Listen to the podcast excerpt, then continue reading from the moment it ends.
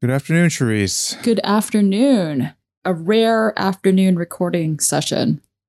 It's not how I want to spend my Friday afternoon. Ah, come on. I actually asked Stanley today at what point do we stop doing making it up? Or am I locked into this commitment for life? Uh, you mean like when can you go on a hiatus and just not do it anymore or stop doing it, period? No, it was, it was mainly a joke. I said, Oh, I've, No. I've locked myself into a commitment where I have to talk to Eugene every week forever, Yeah. indefinitely. Things don't have to go on forever, though. No, I mean, we die. Well, yeah, that too. that too. no, some things, this is not an announcement that we're ending to listeners, by the way. No, It's not. but I do think that things don't have to last forever. I used to think things had to last forever no, I don't think they have to. or try to.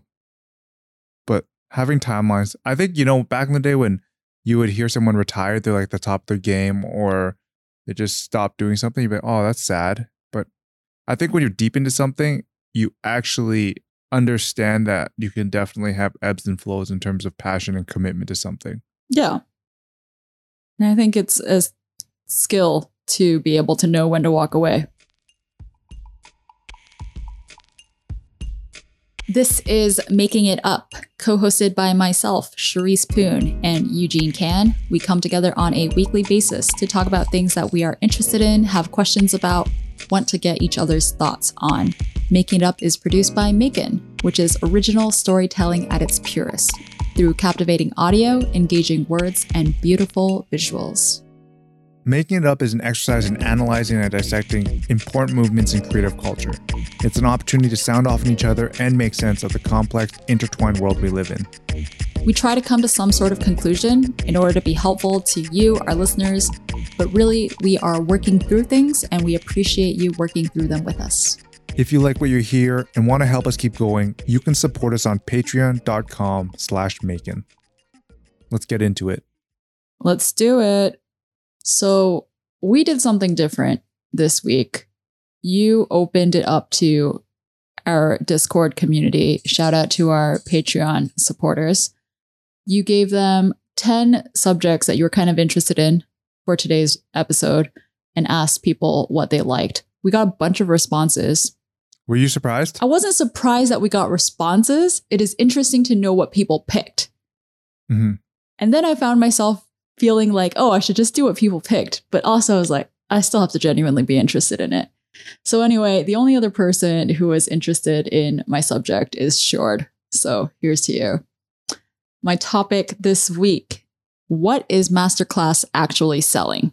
And it's from an Atlantic article by Carina Chocano. It's quite a long read. The first half is actually just kind of an overview of Masterclass as a product and also as a company. So I'll give a little bit of an explanation, though I do feel like most people have probably seen a Masterclass ad.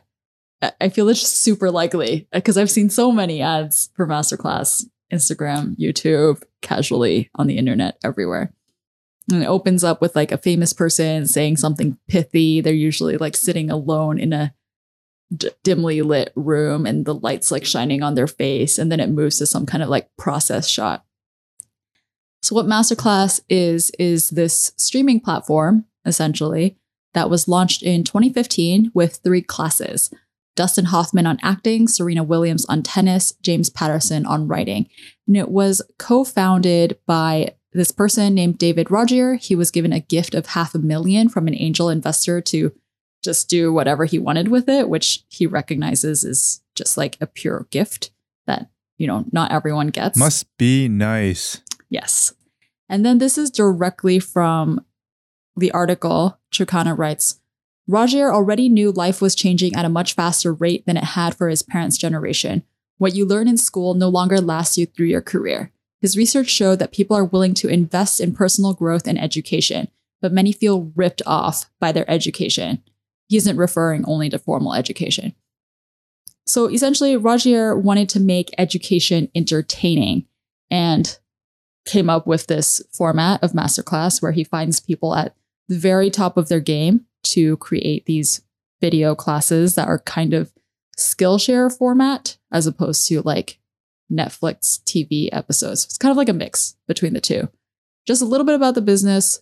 Raised 135 million in venture capital from 2012 to 2018.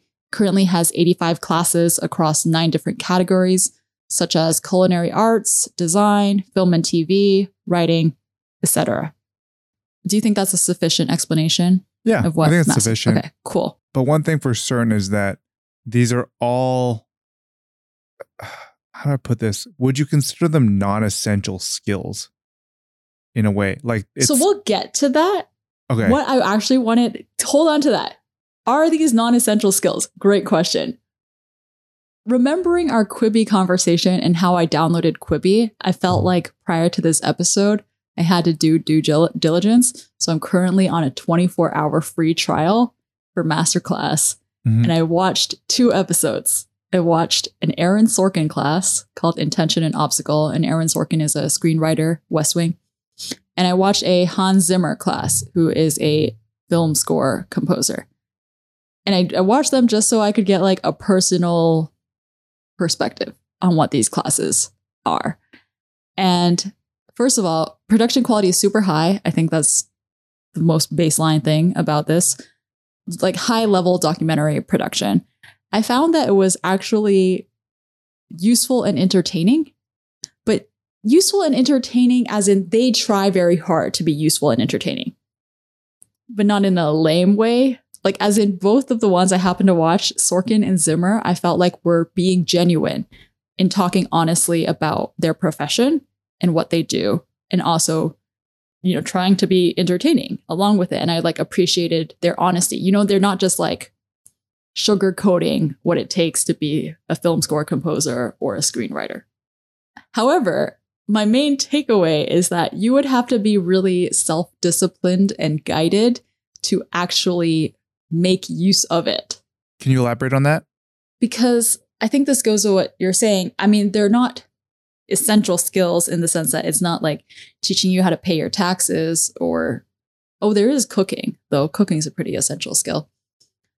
But let's say you are someone who is a screenwriter and you want to learn from Aaron Sorkin, then there is actually a lot of material there that I believe you could learn from. But the main thing that came across to me while watching the masterclass and like kind of browsing through the library is that watching something is not the same thing as getting an education or like quotation marks learning. To learn something isn't just to watch it.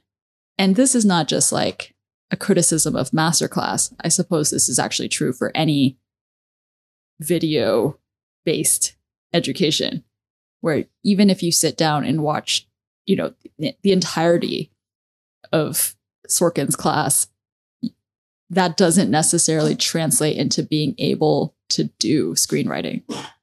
Based off of everything you've said, what is the value and does the value differ from person to person? Meaning, if you're not a screenwriter like yourself, but you're a writer, will you still derive value from it? Versus if you're just a generally curious and creative person. Mm-hmm, mm-hmm. Okay. Because yeah. for the most part, these classes, only a handful of people from each industry, correct? It's not like there's 20 chefs and there's No. 20 screenwriters. It's really just the the cream of the crop. It- it's a very select group. I would I would say there's actually a lot that I would be interested in watching. Like I think they did a really good job of making a considered selection and then producing material that is of a high standard. But that doesn't necessarily translate into well, it translates into value, but like what type of value? I think that's a really good question. Th- there's one really le- normal value, which is it's entertainment if you have the money. Like if you are willing, so right now the all access annual pass is 180 USD a year, which is obviously high, but not I would not say totally unthinkable. Okay? Like to pay that much for this material. And especially if you cut if you decided, "Oh, I'm going to cut my subscriptions to like Hulu and Disney Plus and Netflix. I'm just going to watch Masterclass," then it could work out to be worth it. Um, so there's there's that just entertainment like I said, like mini documentaries, it has value in just being like documentation of these really talented people. So, for example, like Margaret Atwood, she's this famous author, and she said in this Atlantic article that she considered it to be like an opportunity to just document her writing process and her career. So that's why I called it like a mini documentary. So there's that, like the entertainment level. As like a general creative person, if you have some baseline level of knowledge in that field and you were self guided, like I said, then I do think you could get tips from this that would help you. But I think that you need to have some sort of like kind of already be introductory level in that field and be kind of looking for a push or like a, re- a refresher for Mhm. inspiration. And then it's something really interesting that the author of The Atlantic suggested is that the biggest base is actually a general audience that just needs more cultural capital or like I don't know if that's the right word, sorry. Like they need to give themselves as people like cultural expertise in order to be better within capitalism. Like to be more attractive employees, to be able to like have conversations about these topics. How does it relate back to capitalism, though? Here, let me try to find a quote for you. The reason I ask that is because does cultural currency only really have an application within capitalism? And I would argue no, it doesn't. I think just within any culture society, it's valuable, regardless of whether it's inherently capitalistic. But I mean, most most governments today are in some forms capitalistic. Okay, so the company itself, Masterclass, refers to its target customers as CATS, which is an acronym standing for Curious Aspiring 30 somethings. And then what I'm going to read next is a quote from the article. Cats are old enough not to be planning to return to school, but young enough in theory that they need help advancing in their career.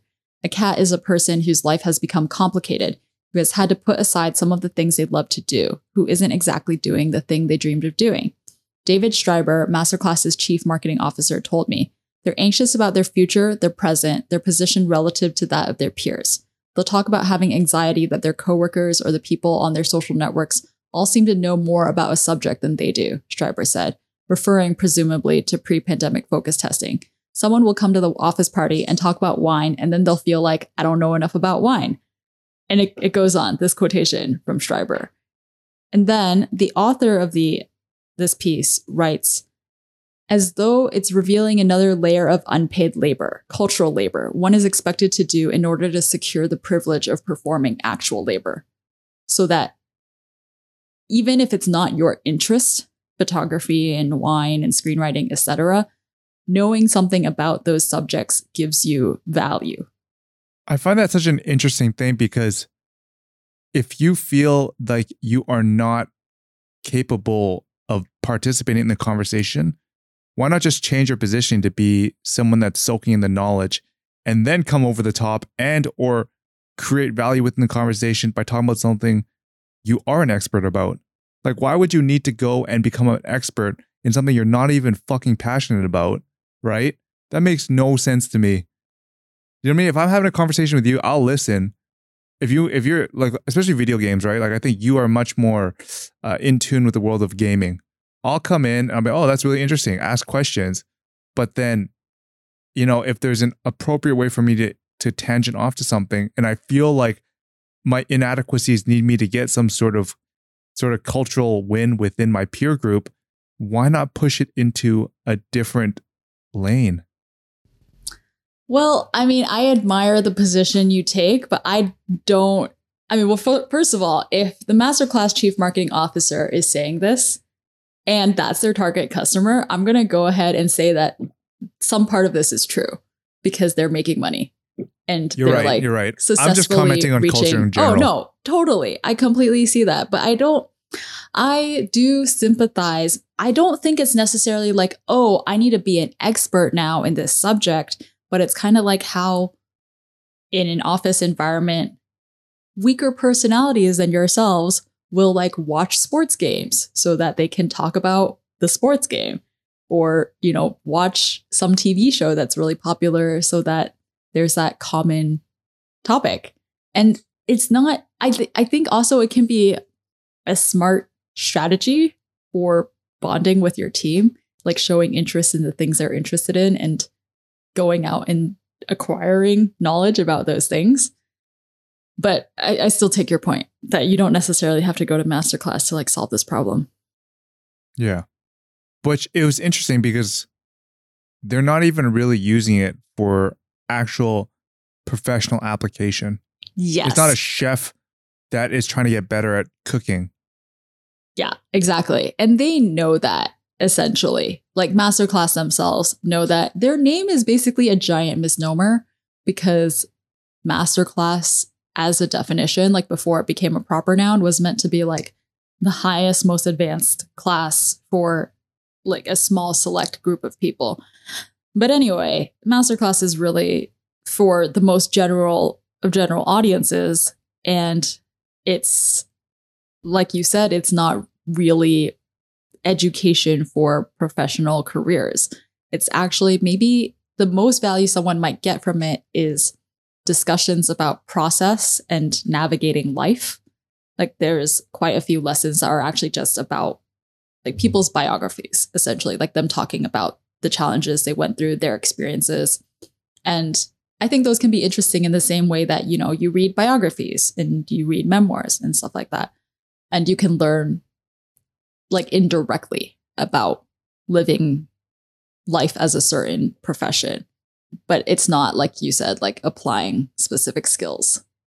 Like I'm not about to like having watched all of Aaron Sorkin's classes, then be able to write a West Wing type script. Yeah. I have no illusion of that happening. And one thing that I wanted to talk to you about, which I think is interesting, is whether you think we are in a particularly self help and self development interested era right now. Yeah, for sure. I, I definitely subscribe to what you mentioned in that I was I didn't necessarily disagree with your statement about how people are using this as a means to advance up the sort of call it the corporate capitalistic ladder. Right. Uh, That was not I just wanted to understand with a bit more connection what exactly that meant. Yeah. But you see now, and I don't have enough uh visibility on it to be able to explain it properly, but I do hear mentions that we're now in such a, a coach focused world, right? Where everyone has a coach for it. Not everyone, those with the ability to afford it have a coach for everything. Like as a child, oh, I have uh, a piano teacher, I have a coach for this, et cetera, et cetera. So what I find interesting is that coaches I think are helpful, but I think in the long term, I don't really see the same level of value within coaching unless you can f- fully decouple yourself and understand learning isn't necessarily purely driven by coaching, right? What what do you think it is about coaching that you feel like is not as successful in terms So of this is how I look at it. You need to both combine the macro and the micro. So coaches in the micro sense are helpful.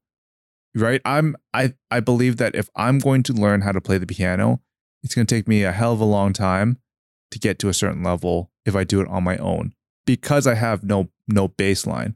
But then at the same time, I have realized ah, this is so stupid because we talk about Fortnite all the time, but like I watch F- Fortnite tutorial videos, right? And what I find interesting is some of the better uh, people providing guides, they relate it back to some other mental model or framework. So they'll be like, you know what? There are certain instances of why you're not getting better. And the reason why you're not getting better is because you're not analyzing and understanding how your mistakes are occurring. So without the ability to have the zoomed out perspective and understand at the foundation and core, every challenge you encounter has generally the same process towards solving it and unsticking yourself. Yeah. But if you think that it's it all happens in these acute situations, then in reality that's incorrect. So that's why I think that if you're too caught in the weeds and always in and around a coach, you'll never have the opportunity to zoom out and find a way to create your own personal framework to solve challenges. Yeah. Which is why for me, you know, one thing that's helpful about running your own business or trying to do your own thing is that you soon understand that all you're doing is solving problems. And the problem today might be an accounting problem, but the problem tomorrow might be a production problem. But they're actually at the very core the same thing. So once you understand that, hey, you know what? I know how I'm going to learn and get better at something, then it's almost infinite in terms of what things you can take on. But you still need to get to that point.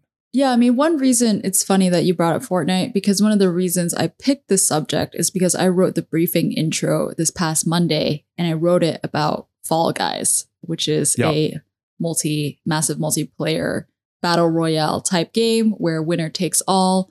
You play online with up to 60 people. There are five rounds. At the end, there's only one winner. My partner and I have been playing a lot of it. And like I said in the briefing, I am not good at this game. I'm just objectively not good at this game. And in the briefing, I wrote, I struggle because I was having a lot of fun, but then I kept wanting to be better. And my desire to be better was getting the way of me like having fun. So either I accept I am the level I am and just enjoy it, or I like train essentially, like I practice. And then, you know, at the end of that conclusion of the briefing, I said, or, you know, there's a, there has to be a mindset where you try to get better. You know, you look at yourself, you try to solve the problems, but you don't take yourself too seriously so that you're not like you are like depressed at every point. And I think actually that lesson applies, like you said, to like other types of learning and challenges that you're approaching. Since you wrote that, have you continued to play the game and have you gotten better? I have, and I both the answer to both those questions is yes. I've kept And- playing the game. I have gotten better. I did. This is relevant to the masterclass conversation. We sometimes watch other people play, S- same as you. Okay, like you're watching tutorial videos for Fortnite. We have watched other people play Fall Guys to figure out how they're beating these levels. But if you don't then go and play Fall Guys and try to do it, you don't actually get better. And it's the same for Fortnite. You can watch as many videos as you want.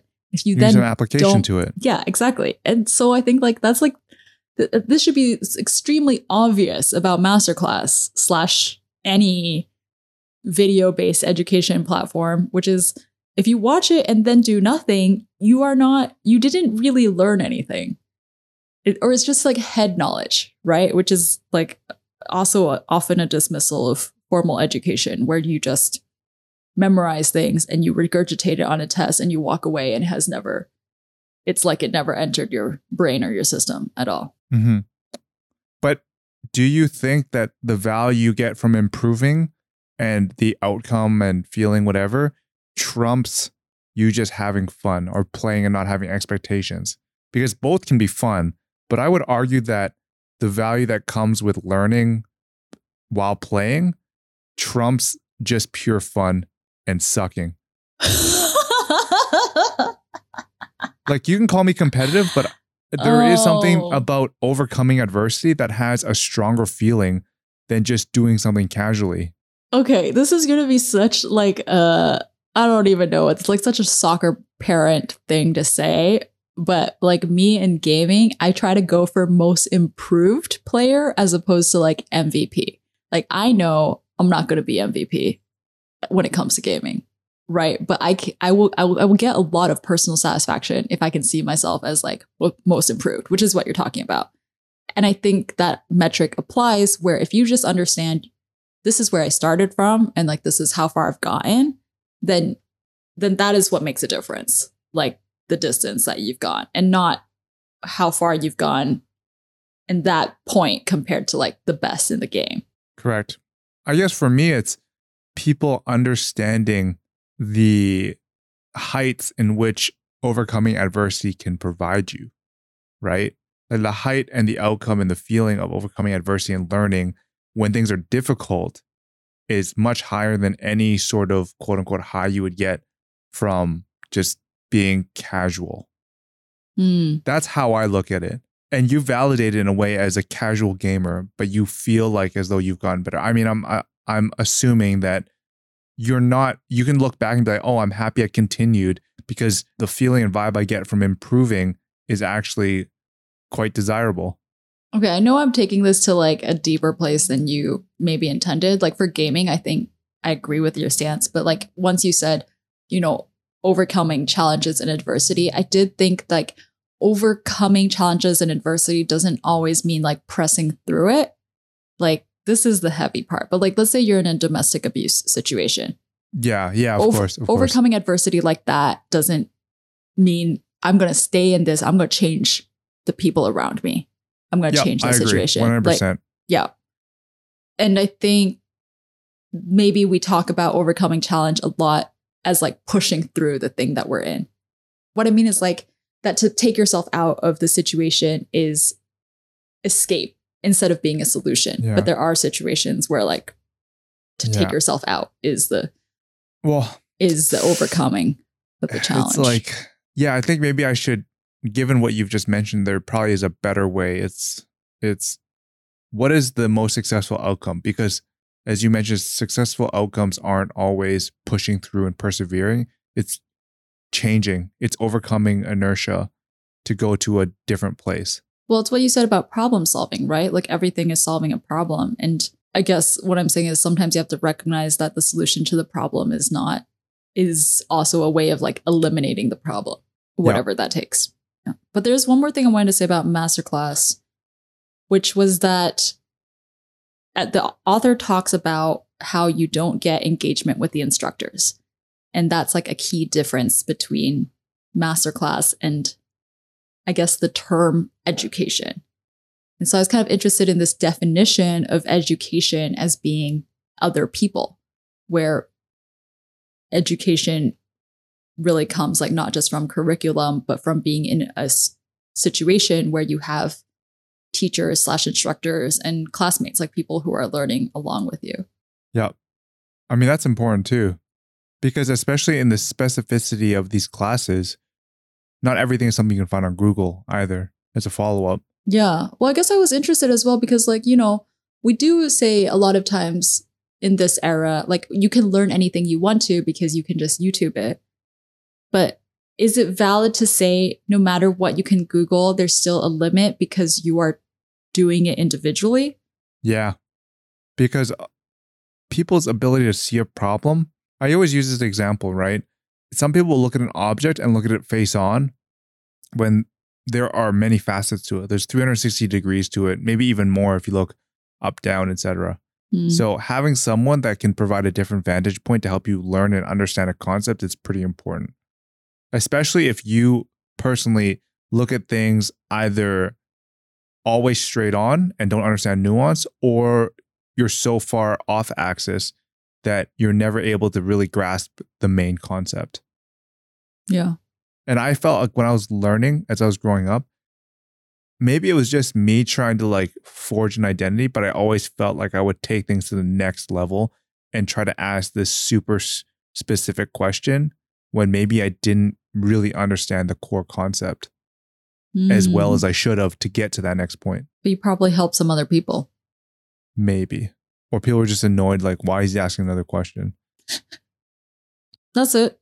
That's it on Masterclass. I will now have to leave after this recording and watch as much as I can in the next 24 hours before they bill me. All right, let's move on then.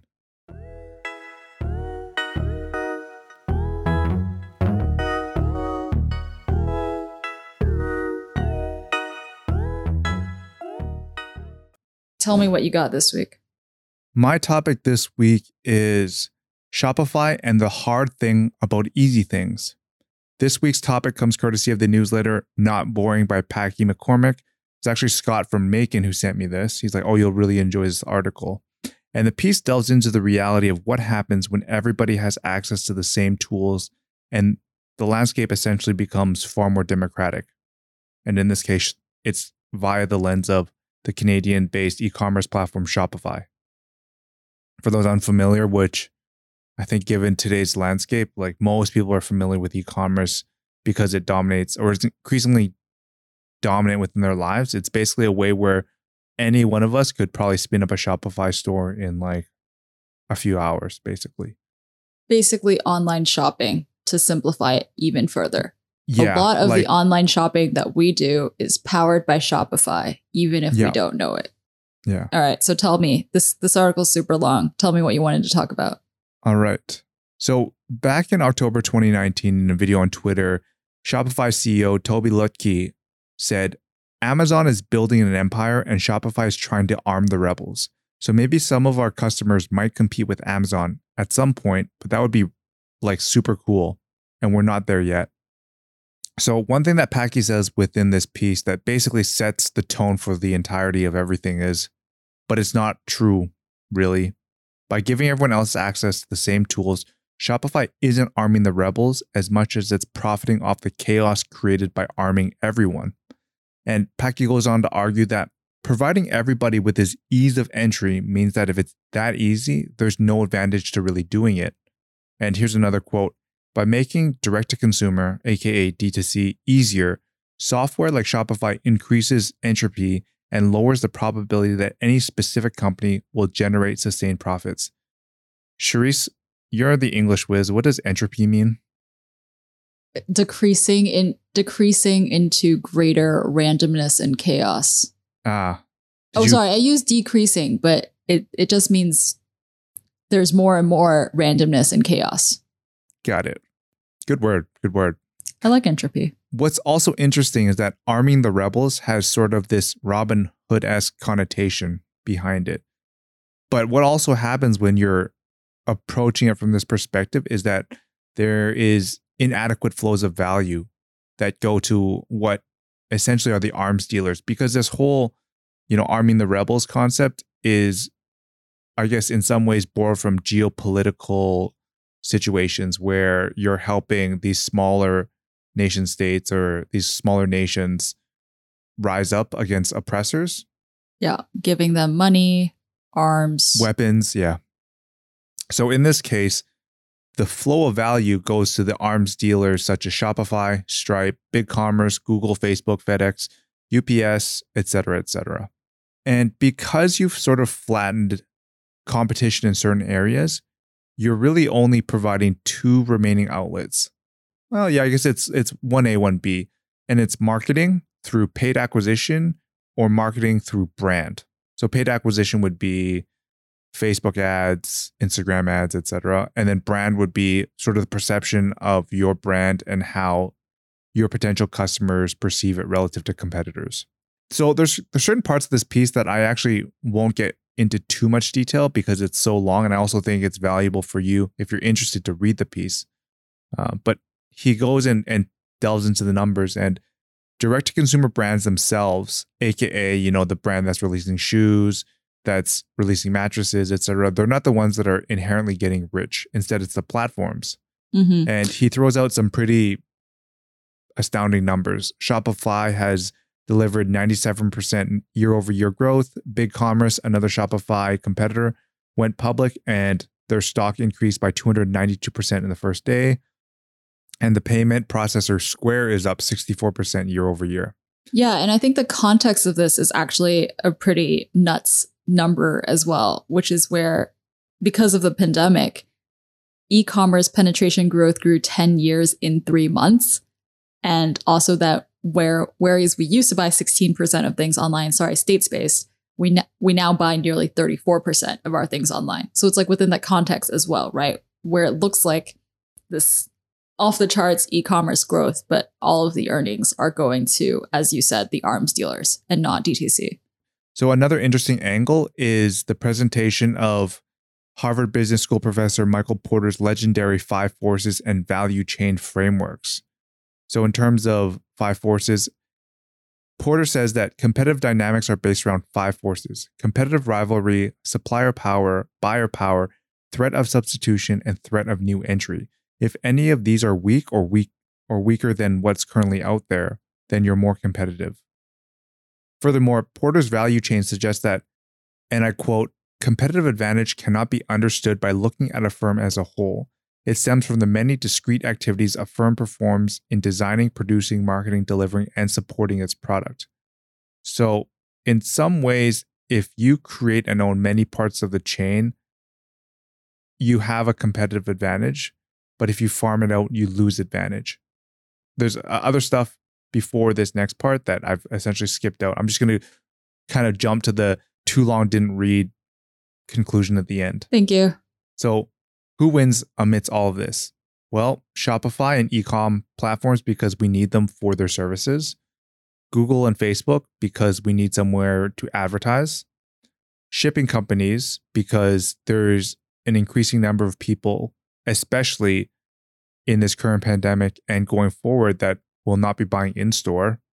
The tools to facilitate and essentially track ecom. So that would be, for example, I think MailChimp is a good example. You're using newsletters to help send out to your potential customers. It might also be like tracking software to help understand and analyze how your sales are performing. And then the last one, customers also win because there's so much choice, Yeah. right? And everyone's competing for their dollars and their attention. And we're so And aware now of the fact that we can shop around. Like the article mentions Casper. I think we all know now that Casper is not the only mattress in a box brand. So you can easily compare every mattress brand and find the best deal. Correct. And then obviously the losers by this point should be extremely apparent. It's the brands. Womp, womp, womp. Yeah. Yeah. And Packy also outlines a cycle that happens. Number one, the innovator does something innovative. Number two, a brave few try to copy the innovator. Number three, someone builds software to let everyone do that innovative thing. Number four, the innovative thing is no longer innovative. Five, everyone does what the innovator did, making it hard to stand out and shifting the battleground to audience building and brand. Number six, curation becomes important. And number seven, the next innovator comes along and does something innovative, and the cycle starts again. So, one thing is that during the gold rush era, there was this concept known as the pick and shovel play, which meant that you didn't want to be the one that was necessarily finding the gold, but you wanted to be the one that was providing the tools to create that final product. Wait, is that analogy in Packy's article? No, I was gonna I was gonna encapsulate this on an existing business term. Because that is the closing paragraph of the Atlantic article. Oh, really? Yes, about Masterclass. Oh, interesting. I read the masterclass article, but it, as you know, and Charisse was ragging on me the other day that she asked if I read articles, and I'm like, well, sometimes I don't gravitate towards every single piece. But anyways, yeah. In closing, you're always going to win if you're a pick and shovel type of business. And in the case of this, this is especially apparent because the pick and shovel companies, uh, sometimes they call it pick and axe, I think. But regardless, it's like, you know, the platforms are usually the winners. Yeah. Yeah. Actually, I really should have caught on earlier that this is a connection between our two subjects. How, in what context do they say pick and shovel in the Atlantic piece? Because okay. So the closing me- paragraph of the Atlantic piece, the author talks about how it was rarely the prospectors in the California gold rush that struck it rich. And it was the ones who supplied the prospectors with shovels, tents, and jeans that kept the dream alive. Right. So people, exactly what you're saying about pick and shovels. And then the closing couple sentences are there's nothing wrong, of course, with supplying people with what they need to pursue their dreams. But it seems that during this time of growing wealth and social inequality, the jeans and shovels have become largely symbolic, and the prospecting they facilitate, the endless panning for something, anything, ever more intangible. There's no goal, really. The panning is the goal. And so the author Chocano is making this drawing an analogy between, you know, pick and shovel suppliers to masterclass, where masterclass is keeping people's dreams alive of different passions and interests and improvement, etc. But to what end, essentially? And mm-hmm. masterclass profits while doing this. And to that argument, there's also additional layers beneath. So you can look at the pick and shovel thing as almost like a pyramid in a way, or basically a chain, because just as much as Masterclass is offering this, there could be something else even behind the scenes. So, for example, AWS is a great example, like Oh, Amazon Web yeah. Services. Uh, it could be the software that was created for them to efficiently capture and scale up content. So I actually didn't see masterclass as actually being that close to pick and shovel because it's a consumer brand. And I would argue that consumer brands, for the most part, aren't really pick and shovel type businesses. It's usually something that you've never heard of or like very low key in the back end. Like for example, Shopify is not really a consumer brand; it's more of a B two B brand. Yeah. But I guess uh that analogy still holds true. I'm not going to say it's inaccurate. I think the analogy holds true in the sense that it's anyone offering something that facilitates someone else doing what they want to do or doing what they think they want to do, which in the case of Packy's article is Shopify enabling DTC brands. And in Masterclass is the case of providing lessons to regular general audiences who want to be screenwriters and professional chefs, etc. Like there's a person So- hunting for gold and then the people supplying the tools to hunt for gold. Yeah. So one thing I wanted to ask you was that in general, the democratization of something is seen as positive, but we've seen in the digital landscape, it's actually been arguably negative, or it does it hasn't had its intended consequence. It hasn't had its intended outcomes. So while Shopify was trying to make it available for everybody, in the end, they actually made it harder for everybody if you zoom out far enough. Right? Mm. Likewise, Yeah. could you look at mm, like social media as another example, where basically it flattened everything and provided everyone with a voice? So, what I'm trying to ask here is that the scale and ease and convenience, and we've talked about convenience in digital tools before. In what way can we preserve and provide value to those that are willing to essentially tough it out and go a more difficult path. But isn't there some kind of net positive in the democratization of tools allowing independent individuals who otherwise could not do this to do it in the Yeah, first place? I mean, Patreon is a good example, right? Maybe that's me answering my own question. but, yeah, but Patreon obviously profits as well off of the people on Patreon because they take a cut of fees. Yeah. So I'm not saying that they are not in the pick and shovel business, but they've enabled so many people to consider an option that otherwise wouldn't exist. Yeah. I wonder I wonder if the issues kind of come when you're trying to be something of a certain scale. Like, you know, they compare Away and some other luggage brand. And if you were Away, then you were able to profit because you were first. But then if you wanted to be a second away, it just is no longer possible. That's not necessarily true because if you're the second one, you've basically copied everything the first one's done, right? In, in essence, the only thing Away has is brand. But they've also spent a lot of money on whether it is production R&D, a lot of things. So in reality, being second isn't the worst thing because he uses an example where Away has, let's say, 450 employees, while the new competitors have a fraction of that, Mm, and somehow they're able to still exist. That's true. The copycat is Um, way more lean.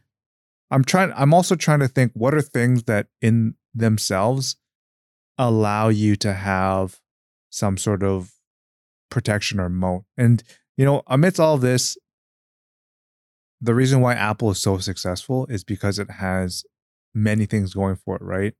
And most tech companies generally have high barriers to entry, but you know, they have this massive ecosystem that has allowed them to exist because they have hardware, they have software. Uh, what else do they have? In general, you could argue that Apple does so well because it has many pieces. Because, for example, Samsung doesn't really have an app store, right? They basically have to work with the Android marketplace. Yeah. So that would be an example of where Apple has been able to succeed and or build like these uh, alternative moats. Kind of coincidentally as an announcement, though I feel like we've mentioned it before on making Yeah, it we've up. mentioned it before. we are launching a shop where we'll be releasing different types of products we've created in collaboration with some friends and it will be running on Shopify. So for full transparency, feels like we should tell people, not that we said anything particularly good or bad or otherwise. Yeah, I mean, I think when we made that decision, because we actually had something built into the back end of WordPress, but it just it was too complex and it was hard to change things. And Shopify was let's say 85% good to go out of the box, right? And for us, we do have some things going for us where, you know, there's a mention of paid acquisition and brand being the two core components. And we do have a degree brand, and there's nothing stopping us from doing paid acquisition. So that already kind of made sense. But we recognize that I don't think an e commerce platform is going to make you a ton of money at our scale, which is also okay because it wasn't intended to operate as that type of lane, I guess. The fact that it exists and it's somewhat risk free, sure, why not? Give it a try. Did you shop around at all before landing on Shopify? Did zero, did absolutely zero. And it just wasn't something that I was that price sensitive about. It was more about because, and this may be a bad recurring theme for us, but we're fortunate for us to not have to be super price sensitive and just do things that we feel are interesting or cool. And what I mean by that is don't give me extra headaches on the base of trying to claw margin, right? Like I'm not, I don't need to preserve margin because ultimately for me, like it's not that same sort of livelihood component that we need this to work and it's a make or break situation and or it fundamentally changes something what I was going to say, I wasn't trying to rag on you for not doing price comparison, but you know how you said that Shopify or people in the companies in the pick and shovel business aren't really consumer facing, but actually Shopify and Patreon are still like verging on consumer facing because they're the brand, they're the company that we immediately think of. There mm. might be Shopify and Patreon equivalent copycats actually as tools, but we yeah gravitate towards the one that we know. Yeah. Yeah. Okay. So, like we said at the beginning of my subject, this week we did something different and asked our Discord community which subjects they were interested in hearing more about. So, just wanted to read a couple of things from the Discord in reference to Packy's article. This comment comes from SM Tilney, who said, I found number six to be a super timely read. I was talking about the ubiquity of Shopify with some friends yesterday with increased competition and money flowing to the top Facebook, Google Ads, Amazon, etc. I think we'll see ad spend continue to find more curated outlets like niche ad networks and newsletters. I'm curious if there will be an ad format that will infiltrate paid communities like this one, where it benefits both parties in an unobtrusive way. So I think that was quite interesting because that's kind of referring to the conclusion of Packy's article about innovation in not in allowing people to step around Shopify, but in allowing people to step around advertising barriers and not having to compete in that arena with with your resources. Is there anything else you want to read? And then another comment from Scurbs later on in this conversation. I find stuff like Gary Vee and Shopify plugin marketplaces super wild because everyone is selling these quick fixes and hustles that are supposed to provide crazy returns, but they are based on revenue increases and neglect profit.